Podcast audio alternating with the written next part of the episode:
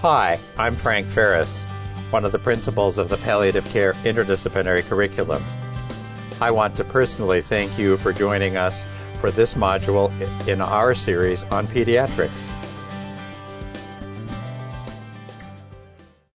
All right, everybody, thanks for coming. Uh, I'm Garey Noritz. I haven't met all of you some of you I only met once in the, the boot camp kind of thing.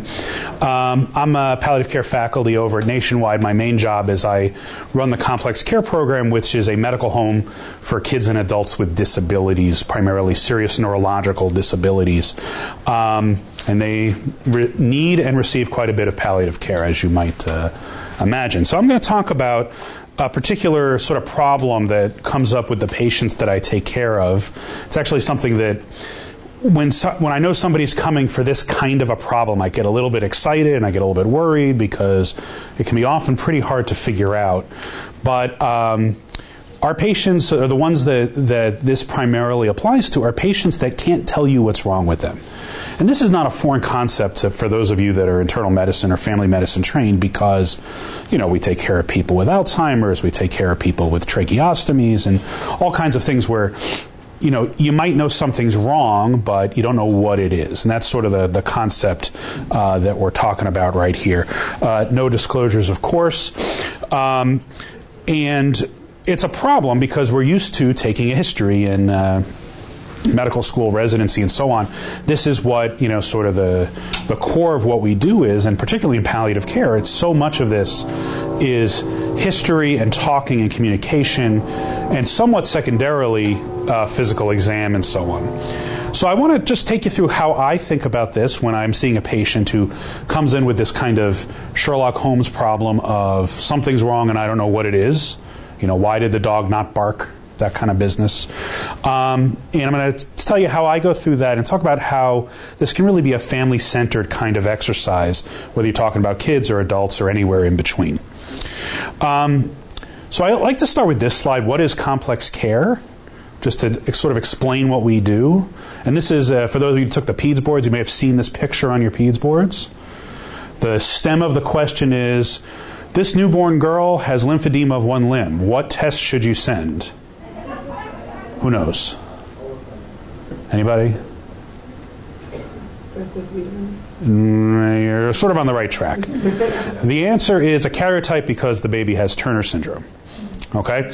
Now, why did I put this picture in the slide? Not because I want to show you my hand necessarily, but uh, uh, uh, it's a cool picture, but I accidentally took a picture of this piece of paper here, and I'm not going to venture beyond the yellow line here. So this baby is actually the younger younger child of a family we already took care of, where the older child had Down syndrome. This baby had Turner syndrome. How odd is that? And she had been discharged from the birth hospital with this list of people she was supposed to call. Okay, and I sort of had no idea you know, this is before I became a parent, that like becoming a parent was so hard and required so much work. And so right up top, she knew that she had to call us in complex care, but they had also said, oh, by the way, call Dr. So and so and the endocrinologist and Dr. So and so and the GI doctor and the geneticist and the developmental pediatrician and so on and, and so on and so on. So this is kind of not the concept of what we do in complex care. What we do is try to integrate this for families. And it doesn't mean that I become the cardiologist or I become the GI doctor, but uh, we sort of practice at the uh, the limit of what we can do and call the cardiologist when we need to, call the GI doctor when we need to. And really 90, 95% of these kind of things we can take care of uh, in our own office and save the family a lot of hassle, um, a lot of communication difficulties, travel, and so on. So if you ever run through, uh, come through our clinic, uh, uh, those are the kinds of patients that you might see. Okay, so one of the sort of buzzwords for taking for our patients these days is children with medical complexity. Um, so who knows what children with medical complexity are? Well, there's a definition, and I don't know the definition off the top of my head, but I can tell you, uh, like Judge Potter Stewart, I know it when I see it. Okay?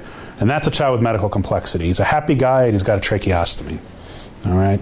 So these are the patients that sort of come through and they have technology dependence, they have neurologic impairment. Um, and they have a lot of stuff going on. Uh, there, there is an actual definition, which is along the lines of, you know, those children uh, that uh, really reach the, the, the, sort of pinnacle of, of needing medical care.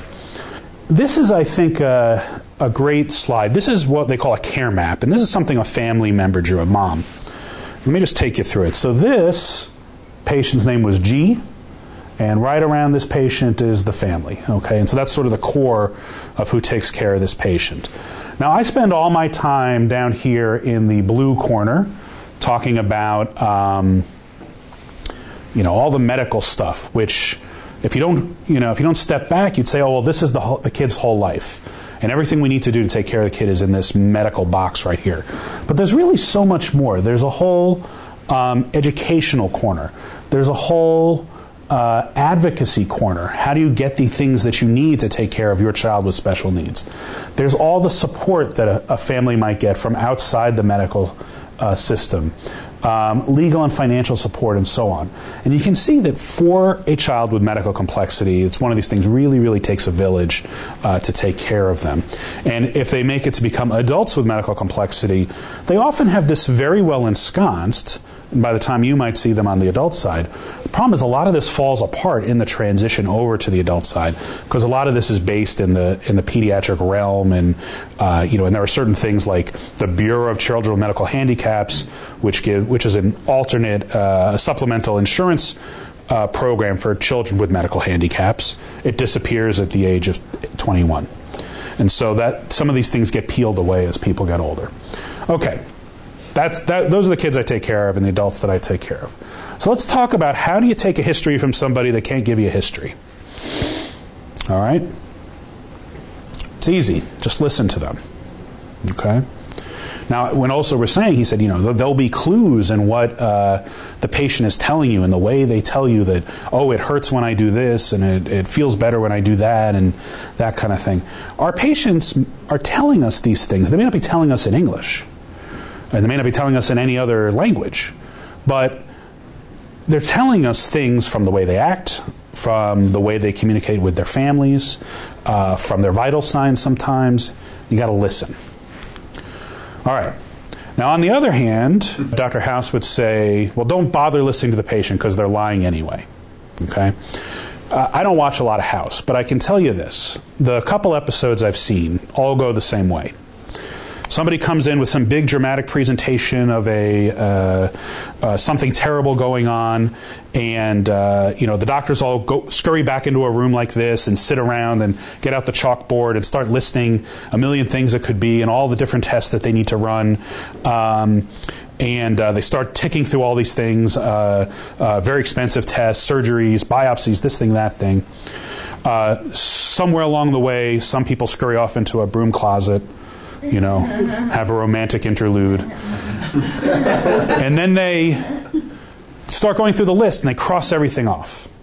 Okay? You with me? And then somebody goes and asks the patient like one question, one single question that gives the answer. Okay? Nobody bother asking the patient before, what kind of pets do you have? Or, um, you know, where have you traveled to? Or, uh, you know, hey, what'd your mother die from? Like those kinds of things. So it's all in the history and even if, to some extent, if, even if the patients are lying, you can still listen and see what they're talking about. Okay, I just want to. This was just a great quote, which was basically uh, don't order tests till you take the history. Okay, there are several diseases, like here they're talking about myasthenia gravis, that you can make the diagnosis with a history alone. Sometimes you add a little bit of physical, and you don't need any expensive tests. Uh, and DeGowin was, you know, is a famous physical exam book and they start out by saying the for, the foremost thing you need to do is take history. Okay, and I it's a little bit preaching to the choir to tell palliative care docs, hey, you know, focus on taking the history. But this is what um, uh, uh, is really important here. Okay, so who are nonverbal patients? Okay, these are my girls in uh, sort of younger years. So little kids who are pre-verbal are nonverbal patients, and we as pediatricians are used to taking care of pre-verbal patients, and we don't get upset or uh, think it's odd that a six month old can't tell you why they have a fever or what hurts and why they're crying. But if you look at this, is actually my daughter's first birthday. This is the Cleveland Zoo. Uh, this is me before I turned completely gray. Um, I, I, think you'd be hard pressed to say she's not communicating here. All right, she's telling me something. She's telling me something wrapped up in uh, in my sweater here. Not using words, but communicating. Okay, who else uh, needs to communicate is people who have uh, these Passy Muir valves. And this is David Muir. Anybody know who he was? Invented the Passy Muir valve? Okay. So he uh, had Duchenne muscular dystrophy, and he had you know some terrible pneumonia, and then ended up with a tracheostomy. Uh, woke up and wasn't able to talk, and through various communication difficulties, you know, communicated with his uh, doctors and with his parents, and said, "Hey, how come I can't talk?" And they explained, "Well, you know." You have this uh, tube down here, it's below your vocal cords, so air is not going through your vocal cords. And him being an engineer said, Well, what you need here is a one way valve. And he sort of told his dad how to design it, and there's the Passy Muir valve. And so people with tracheostomies can now speak and make sounds and so on.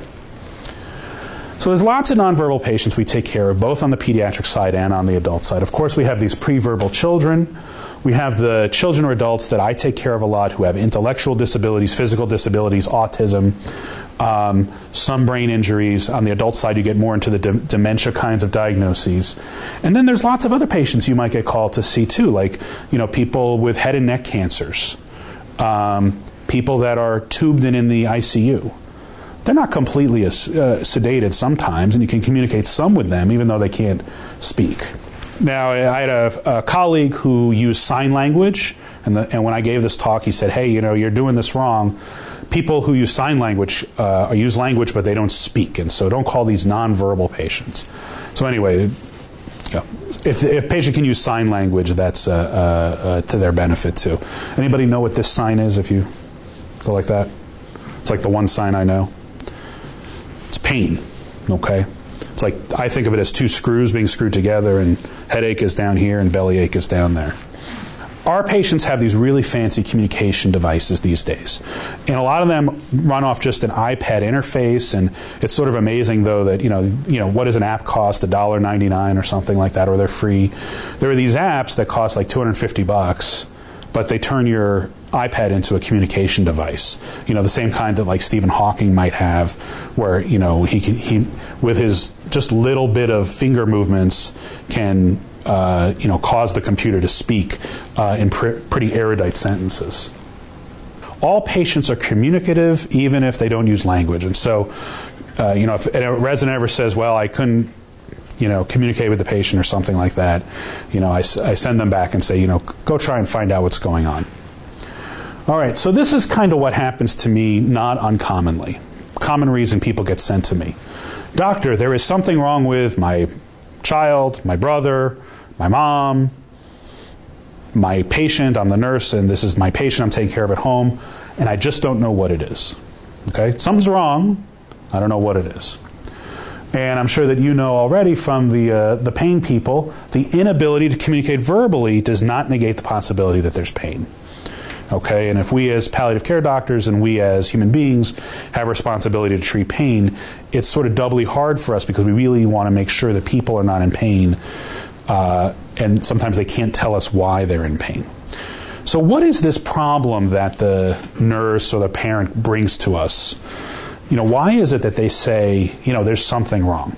Well, the reason is there's some new behavior, there's some deviation from the norm in terms of function uh, or something else. And it can often be really, really subtle. Sometimes the family or whoever doesn't even know exactly what's different. They just know something's different. There's something about their expression. There's something about the way they're moving that just doesn't seem right to them. You have to understand that uh, for a lot of our patients and their families, they are, you know, very closely enmeshed, and their, you know, their whole lives are each other. And when anything's even a little bit different, uh, they'll know that something's wrong. Um, for our patients that have cerebral palsy and have spasticity, spasticity will get worse if there's pain, if there's anxiety, if there's other symptoms. Um, and so sometimes what they're saying is, you know, they're very tight today, so I think they're having pain.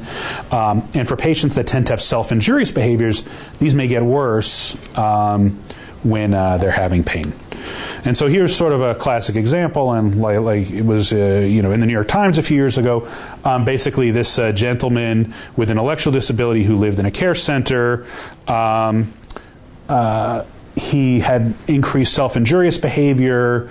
The doctors there increased his antipsychotic medications and failed to understand that he was trying to say, My tooth hurts. Okay?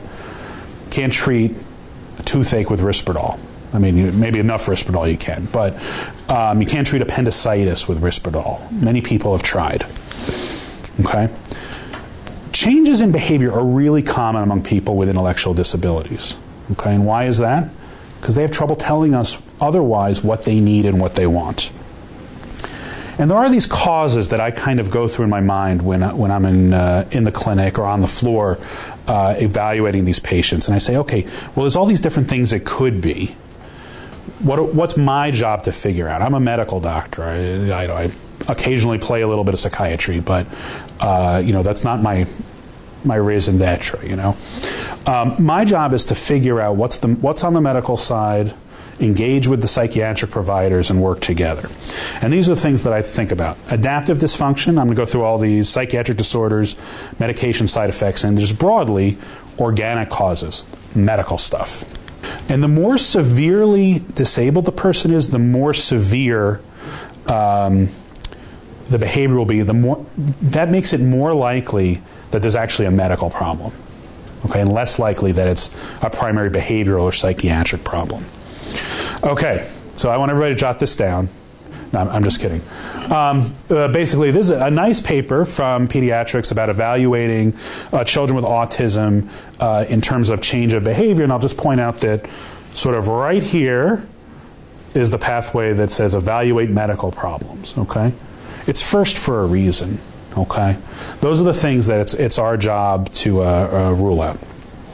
Okay, so what's adaptive dysfunction? Okay, this is when a person is asked or expected to do something that they can't do. Okay, they're not comfortable doing, they don't know how to do it, uh, they're too big or too small. I think of it as, uh, you know, if you know any toddlers and you ask a toddler to do something that they're just not developmentally able to do, what do they do? Tantrum. Okay? Often. Often they tantrum. And our patients will do this too when they're uh, put in a situation where they're, they need to do something that they can't handle. Okay. That aside, I want to talk now about a framework that I use on sort of the medical side of things. Uh, these are the principles. Okay, longitudinal care is really, really important. And for those of you who I consider lucky enough to have sort of longitudinal relationships with patients, you get to know people over time. You get to know families over time. You get to know, you know, and those of you who've visited people uh, on the wards and had these sort of long term uh, uh, uh, relationships know when you walk into a room from you know the family member's expression today's a good day or today's not a not a good day. And from the way that they ask your questions, that maybe they're thinking about something that they're not telling you. You got to trust the people giving you the history. It's sort of amazing. We, we, don't do a lot of that in medicine. You, we're a lot of us on that sort of house thing of, well, you know, they must be lying, they must be exaggerating the pain, they must uh, uh, have some kind of ulterior motive. And they may, but you got to trust what they say because they know the patient best. There are normal patterns for a patient, abnormal patterns. There's something called the recapitulation of symptoms, which I'll talk about, and then really just being systematic in your history, your physical, your problem solving, and your workup. There's practically nothing in the literature on this topic.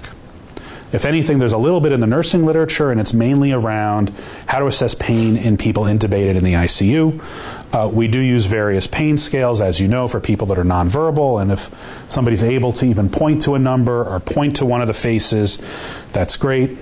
Over in the NICU, they have this, uh, you know, reading the facial expression of a baby, and I uh, th- this this I always found actually very good is when the lower lip gets square, that baby is not happy. That's not just oh I'd like a little bit of milk, please. That's an unhappy baby.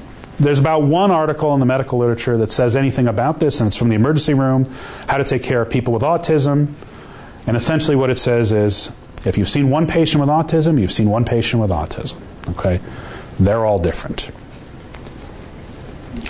The longitudinal care is super important. You got to be familiar with the patient. You know, I, I, it's my job is so much easier because I know people over decades sometimes. Um, I've seen their parents and their family members through thick and thin and happy and sad and all kinds of stuff. And we have a good relationship. I trust them, they trust me. Okay?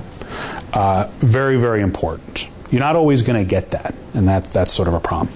Okay, well, this is first day of medical school stuff. Ask open ended questions. Talk about the onset and the, the pain and so on. You know this. But sometimes it's worth remembering, like, just go back to the beginning. Okay, when you're really stumped, go back to the beginning. You got to pay attention to nonverbal cues the patients, the families, and your own. Am I looking at the clock? When am I going to get out of this room?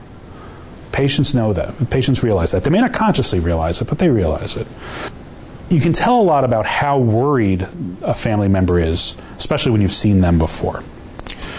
It takes a lot of time. This is why the kind of thing that I do is hard to do in your general pediatric practice where you have, you know, seven or eight minutes per patient. One of the other things that's important is to figure out what's the acuity of the problem. And so, like, uh, I saw this patient last week with CP, and she hasn't been, the patient, they're trying to figure out why she won't walk anymore, but she stopped walking like 10 years ago.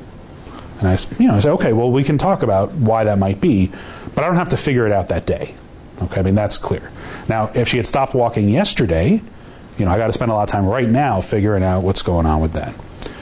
And one of the questions I'll, I'll, I'll ask, and, and, sometimes you really got to sort of hone in on this with the family, is what's different? What's the difference in the function that's different? Okay, now everybody's got these sort of vegetative functions, okay? And if you know any of our families, you know that they, they, they, all, uh, they all have these pulse ox machines at home with a heart rate monitor, and they watch that thing like some of us are watching the stock market today. Um, it's like, you know, where, when, if the heart rate's going up, things are bad. And of course, you got to say to them, well, how's the kid look? Okay, but, you know, the heart rate can be a signal something ain't right. How they're breathing, how they're digesting, both in and out. Um, are they having pain? Okay, and then everybody has some advanced kind of stuff, even our most uh, severely disabled people. So I'm going to go through some cases here. So this little guy take care of, and I was I was looking at these slides last night. He he must be 15. Uh, I made this talk so long ago. Um, he's uh, at this time about four years old, former preemie, has fairly mild CP. He's ambulatory. He walks with a sort of weird diplegic gait. And his mom brought him in and said, you know, he's limping. And I said, "Oh, that's uh, that's okay. Well, let's, let's, see him walk." And so he sort of, you know, toddled over with his um, diplegic gave the spasticity in his legs. And I looked at him and I said, "You said he's limping?" And she's like, "Yeah, yeah. See how he his right foot is turning more than it was uh, usually." And he, I said, "Walk again." And I watched it and I said, "I, I got to." Tell you, I don't see any difference from how I remember him usually walking, but I believe you.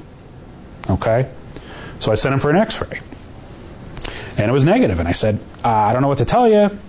Maybe he twisted it a little bit, um, but if it doesn't get better, come on back. And so she came back the next week and said he's still limping on it. So I sent him for another x ray, and lo and behold, now you can see that there's a little fibular fracture. And you know, in retrospect, you know, he'd been horsing around with his brother and fell off a, you know, jumped off a couch, that kind of thing. So this is actually a very common pediatric presentation. A kid comes in with a little fracture that isn't seen on the first X-ray, and is, and then is seen when you X-ray it and the callus formation starts. Okay.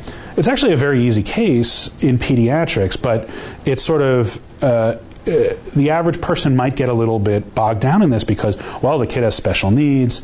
Oh, it didn't look like they were limping. You know, and if you'd never seen the kid walk before, you know, you wouldn't realize he was limping. But mom watches him walk every day. So it's easy for me to say, oh, you know, look, if you say he's limping, he's limping. Okay? Now, he couldn't tell me my leg hurts. All he could do was, was limp. Here's something I'd love to be able to study this because I think the uh, the specificity of uh, this kind of pr- uh, question would be very uh, uh, good. I like to, ask, especially when I have no idea what's going on. I like to ask the parent or whoever, "What do you think's going on?" And I think they're usually right. Eh, not always, not 100 percent, but you know, somewhere approaching the specificity of a CAT scan. I think. And how do they figure this out? Well, similar symptoms that patients had in the past. When they did this before, it was a shunt malfunction. When they did this before, it was a bowel obstruction. When they did this before, it was right before they got a fever. Okay? This is the recapitulation of symptoms. Okay, so this is this is actually one of my one of my favorite stories. Okay, I had taken over as a, a, medical director of a group home for some group homes. Is when I was in Cleveland, and they called me like the first Saturday after I did this and said, "Hey, I just got to call and tell you, Doctor Noritz, uh, the patient's hiccuping." And I said, well, "What have I gotten myself into here that they're going to call me on a Saturday and say, well?" They're hiccuping, and I'm like, what am I supposed to do about that? And why are they calling? But I sort of suppressed that and said, Well, tell me what worries you about that to the nurse. She says, Oh, well, you know, the last time he was hiccuping, he had a bowel obstruction. I said, Oh, well, well, that is wonderful information, and thank you for calling. And yes, by all means, send that uh, gentleman off to the uh, emergency room where he had a bowel obstruction and it was fixed, and, um, uh, you know, he had a shunt malfunction and this whole thing. Okay? Now, is do you ever read a medical book where it says, you know, one of the signs of bowel obstruction is hiccuping? It's not in there, right? But this patient, this this nurse knew that patient. Okay, and you got to believe people. Now, as I'm thinking about this, this patient ended up dying from GI failure, which is the subject of our next talk. So we'll get to that. This was sort of a famous woman in the city of Cleveland, and every person who trained in neurosurgery in the in all three hospitals in the city of Cleveland had operated on her at one time or another. Okay, and uh, you know, it was one of these things where the mom would bring her in and say her shunt's not working, and then the neurosurgery resident would say her shunt's fine. And then they'd admit her to the pediatric or medical service, and she'd keep throwing up. And eventually, neurosurgery would take her to the operating room, and her shunt would be blocked, and they'd fix her shunt, and she'd go home. And so everybody had operated on her one time or another and she also had pretty bad reflux. And so I was sitting, I was in clinic with her one day, and mom was sort of very calmly telling me, you know, she's been throwing up more. I think her reflux is bad. I don't know what that's about. I said, you know, let, me, let me stop you for a second here. You know, a week ago, you brought her in frantic that her shunt wasn't working because of vomiting, and now you're sitting here very calmly telling me about her vomiting. Why, why, is, why are you not worried about her shunt? And she's like, oh, I know the difference that vomiting versus this vomiting, and I'll sort of spare you the gory details of you know why the shunt vomiting was so different from the uh, you know just regular reflux vomiting. But mom knew, okay, and mom was pretty close to batting a thousand for it was whether was it a shunt malfunction or not. This is the recapitulation of symptoms, and I, I teach this especially when it comes to shunts in that some people are pukers, some people get headaches, some people have seizures, some people have change of mental status, but people tend to have the same thing over and over again. Like the people that get headaches tend to get headaches as a sign of their shunt malfunction. And all this requires that you trust the caregivers, the people that are giving you the information, which is sometimes hard to do. So just, you know, step back and say, I'm gonna I'm gonna trust what people tell me in the year 2018. Now I ask, often when they don't know kind of really what's up, do you think this is pain? Something's going on, they're hitting themselves more, they're pacing, whatever it is. Do you think they're having pain? And parents are usually pretty good and they'll say, Yeah, I'm, I'm really sure that this is pain. I don't know where, but it's pain. Or they'll say, Yeah, this is not a pain behavior for him. So, what are the things that cause pain in a person with these medical complexity or serious neurological injury? Well, they're all the same things that cause pain in anybody else, but it can be hard to really get to those symptoms. And so, you know, uh, like pancreatitis, you know, is not necessarily the hardest diagnosis to make in a person who's verbal. I have this pain. It's worse when I eat. It's worse when I lean back. It's better when I lean forward. I've been having this diarrhea. Da da da da. You know, it's worse when I drink alcohol. Things like that. In our patients, it's very hard to figure out, and so you just sort of have to order an amylase and lipase a lot to try to figure it out because they're not going to give you this history. But there are so many things on this list, and some of them are terrible, and some of them, you know, are fatal if you don't figure out what it is, and some of them are, you know, it's an ear infection, it's an ingrown nail. You know, they can be pretty mundane, but you've got to be pretty thorough in your evaluation to figure that out. Okay, so what's the first thing you should do? Start with the vital signs. You know, so this is one of these me culpa kind of stories. So same group home. Uh, they called me sort of in the late afternoon that this guy was really agitated. And he was a guy who got agitated from time to time. He, he was 34, he had intellectual disability, he had autism, seizures, and he had an order for clonazepam PRN when he got agitated. And they, but they were supposed to call the doctor, and they called and said, you know, he's really agitated. I want to give him some clonazepam. I said, hey, that's great. Go ahead and do that. Um, and they called back a couple hours later and said, you know, he's still really agitated. and I thought maybe he's uh, uh, wheezing a little bit, so I gave him an albuterol, and he didn't really get any better. Um, and we gave him another dose of clonazepam, and they called back and said, he's, I just, I'm really kind of just, they were no longer talking about the agitation, they started talking about the, the breathing. And I said, wait, wait a second. What are his vital signs? And she's like, oh, I didn't take them. And I said, well, go take him and come back. And she came back. She's like, you know, da da da da, and his respiratory rate's 30. And I said, oh crap, send him to the emergency room. And he died. Okay? Why was he agitated? Couldn't breathe. All right? Why couldn't he breathe? Septic. All right? Now, it'd have been nice had I thought to ask for vital signs the first time around. It'd have been nice if the nurse had offered to give me vital signs the first time around. But you got to ask and you got to know what's normal for a patient and what's not. Okay, in your exam, and this is especially important for you adult trainees who kind of like to do things, you know, one, you know, head down, neurologic exam down, or something like that. You got to be flexible when you take. You know, if you remember taking care of kids, you know, you got to examine what they give you first. If they're not screaming, examine the heart and lungs. If they are screaming, examine something else. You know, keep talking to the family till they stop screaming.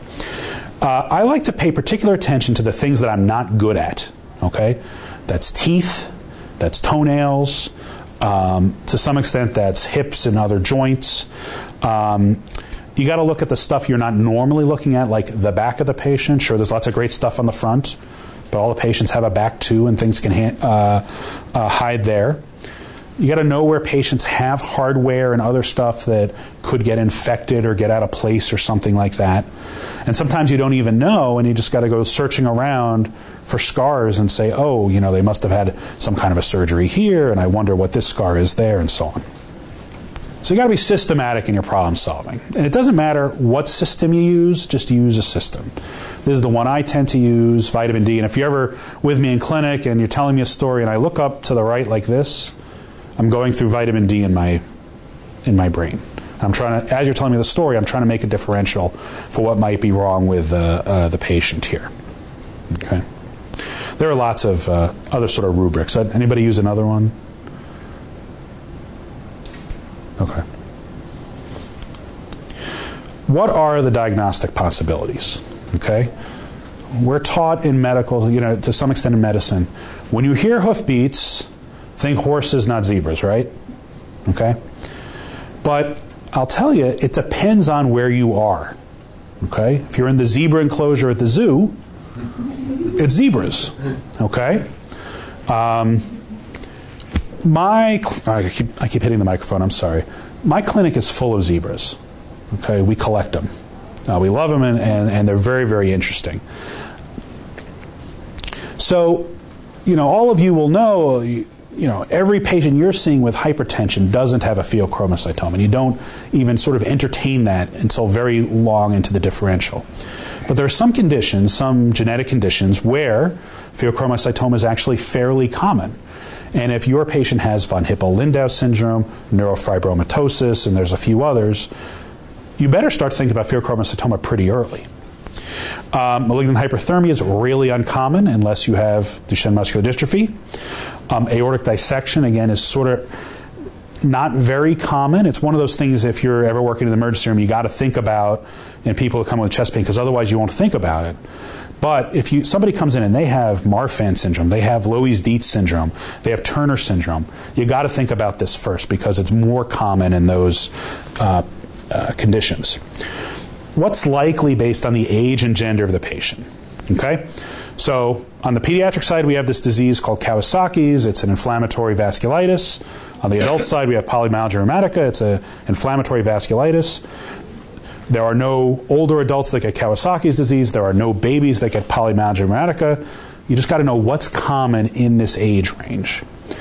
Breast cancer is certainly much more common in women than it is in men but it can happen in men. You can't dismiss the possibility in men. Uh, but to my knowledge, there are no women that get prostatitis. And so if you're entertaining that in a female patient who's not transgendered, you know, keep looking. what's likely based on the expected course of the disease. Okay, so there are some diseases, uh, syndromes that we really know a lot about. Okay, like Down syndrome's one, and that you know whether you're a pediatric, uh, pediatrician or adult doctor, you're to take care of people with Down syndrome. You really should know there are these things that are more common in Down syndrome, like hypothyroidism like atlantoaxial instability, you know, where the, the neck ligaments are weak um, and they can get a, a, myelopathy, celiac disease, and then as they get older, dementia. And so, to some extent, you can know when you're taking care of somebody with Down syndrome, these things might happen and we got to look for them. And there are even specific recommendations if you're taking care of somebody with Down syndrome screen for thyroid disease at this interval, uh, you know, uh, screen with a CBC for leukemia at this interval in cerebral palsy, which is the disease I take care of the most, there are all these things that are really, really common, and we again have a rubric when we take care of them, whether it's in the primary care setting or in our cerebral palsy clinic, to screen for hip dislocation, uh, low bone density, uh, and so on. What medications or treatments is the patient on? Okay, and here's where things can really get pretty uh, uh rough, and it's really helpful to have. Um, a pharmacist that you can work with. And so here's a partial list of drugs that cause pancreatitis. Okay, I, I always come back to pancreatitis because it's one of those things that I'm not going to diagnose in a nonverbal patient unless I think about it.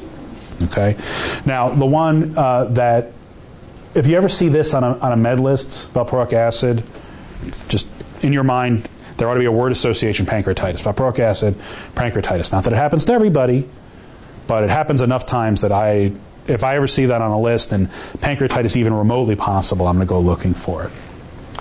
Um, lots of drugs have common side effects, particularly the seizure drugs, which a lot of our patients take. All right, here's what I want to say about workup. Be judicious, okay? I'm, I'm not here to say just send everything, okay, because you don't know. I'm saying take what you've realized from, t- from the history uh, and decide what you want to send from there. Okay? And the pa- parents will often come in and say, you know what he needs is just an MRI of his whole body. And you can't even order an MRI of the whole body. I mean, like, how, how would that even work? You got to narrow it down somehow. Here's some more cases. Okay, this uh, uh, was a young teenage boy, nonverbal. He had a particular chromosome abnormality, came with fever, cough, and vomiting. Exam benign, described as happy, interactive, non toxic. No respiratory distress, abdomen unremarkable. I went in and saw him. He was febrile, he was coughing, he puked a little bit here and there. What's the working diagnosis coming up from the emergency room? Pneumonia, okay? He had this chest x ray, which was sort of fuzzy. You know, he didn't take a real deep breath because, you know, he's a kid with intellectual disability who didn't uh, uh, follow directions. He's got some scoliosis. Okay, fine, it's pneumonia. Perfectly plausible, right? Bring him in, put him in antibiotics, and he doesn't get better. Fever continues, he won't keep anything down, and then we get another x ray and he's got a pleural effusion now. And so we're, oh, okay, well, now he's got a parapneumonic effusion. That happens. Go in, and the parents, who, by the way, only spoke Spanish, keep telling us his belly hurts.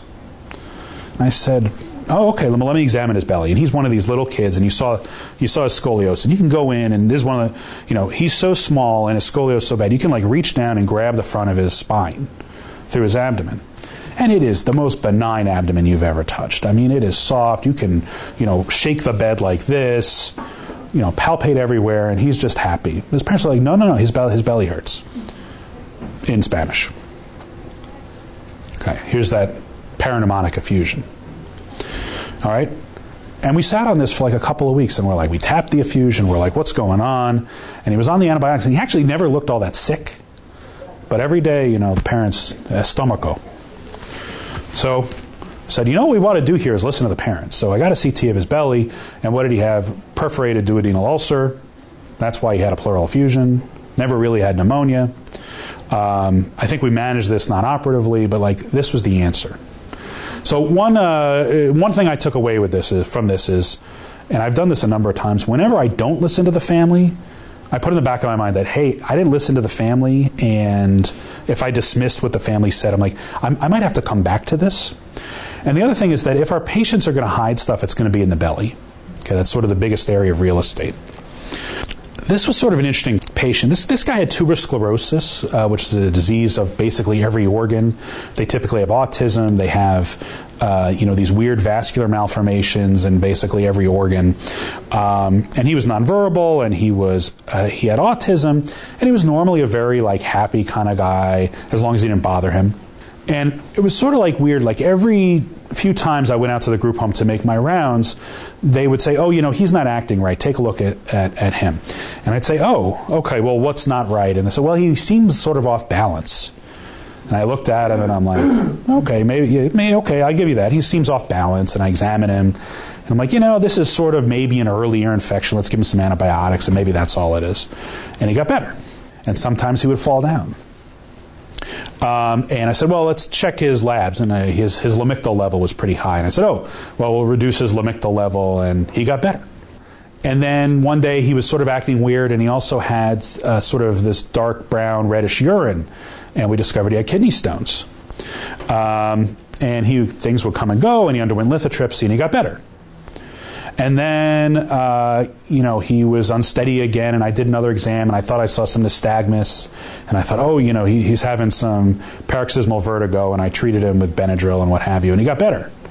I actually have no idea whether any of the things I did make him better or not. Okay, and you can't assume that just because you did something and then they got better, that that's why they got better. Um, honestly, I have no idea what was wrong with him during any of those episodes. Um, but you're going to get called upon to try to do something, and, it's worth trying to do something if you have a plausible explanation uh, for what might be going on. Okay, so back to the framework. Longitudinal care is extremely important, and when you can get those kinds of relationships, try to keep them. Uh, you got to trust what the parents are telling you. You got to uh, uh, uh, really pin them down as what's normal and what's abnormal for the patient uh, think about that recapitulation of symptoms. What has this symptom meant before for this family? Um, and being systematic uh, uh, in your workup. All right. Uh, here's uh, there's a couple of really good uh, uh references. This top one uh, is a book that we're going to reference several times today. Care of the Child with uh, Severe Neurologic Impairment. It's a fairly new book. Oh, it's actually not that new. But anyway, Julie Hauer, who wrote this on our pediatric listserv, is referred to as the Oracle. And sometimes you know somebody will put forth a question and they'll just say, "Well, I wonder what the Oracle has to say about this," and then she'll weigh in and so on. Um, uh, Uh, anyway, so that's all I have for this portion, which is about care nonverbal patients. We have two more lectures for you. Questions about this one? Thoughts about this one? Cases that you're ruminating in your mind about, like, I wonder what that was.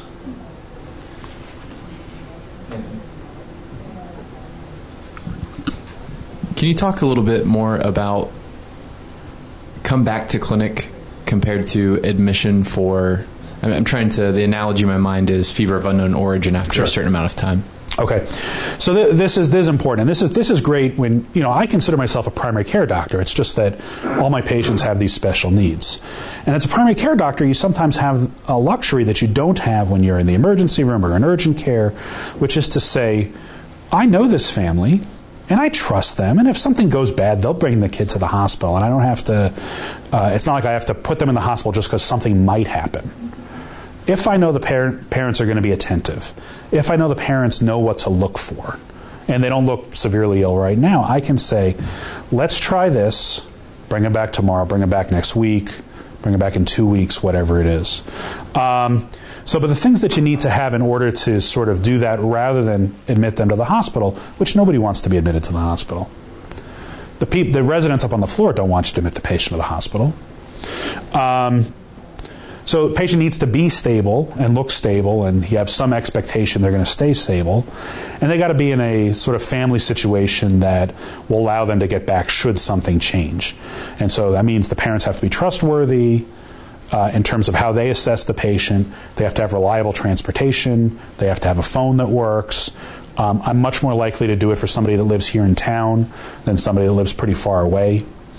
Um, and each one of the, you know, but just each time I, uh, uh, each situation like that's different.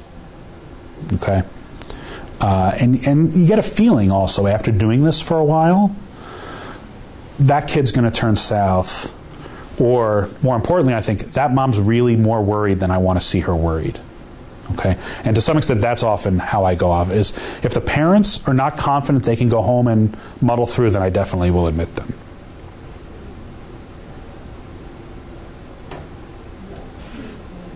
Cool. All right.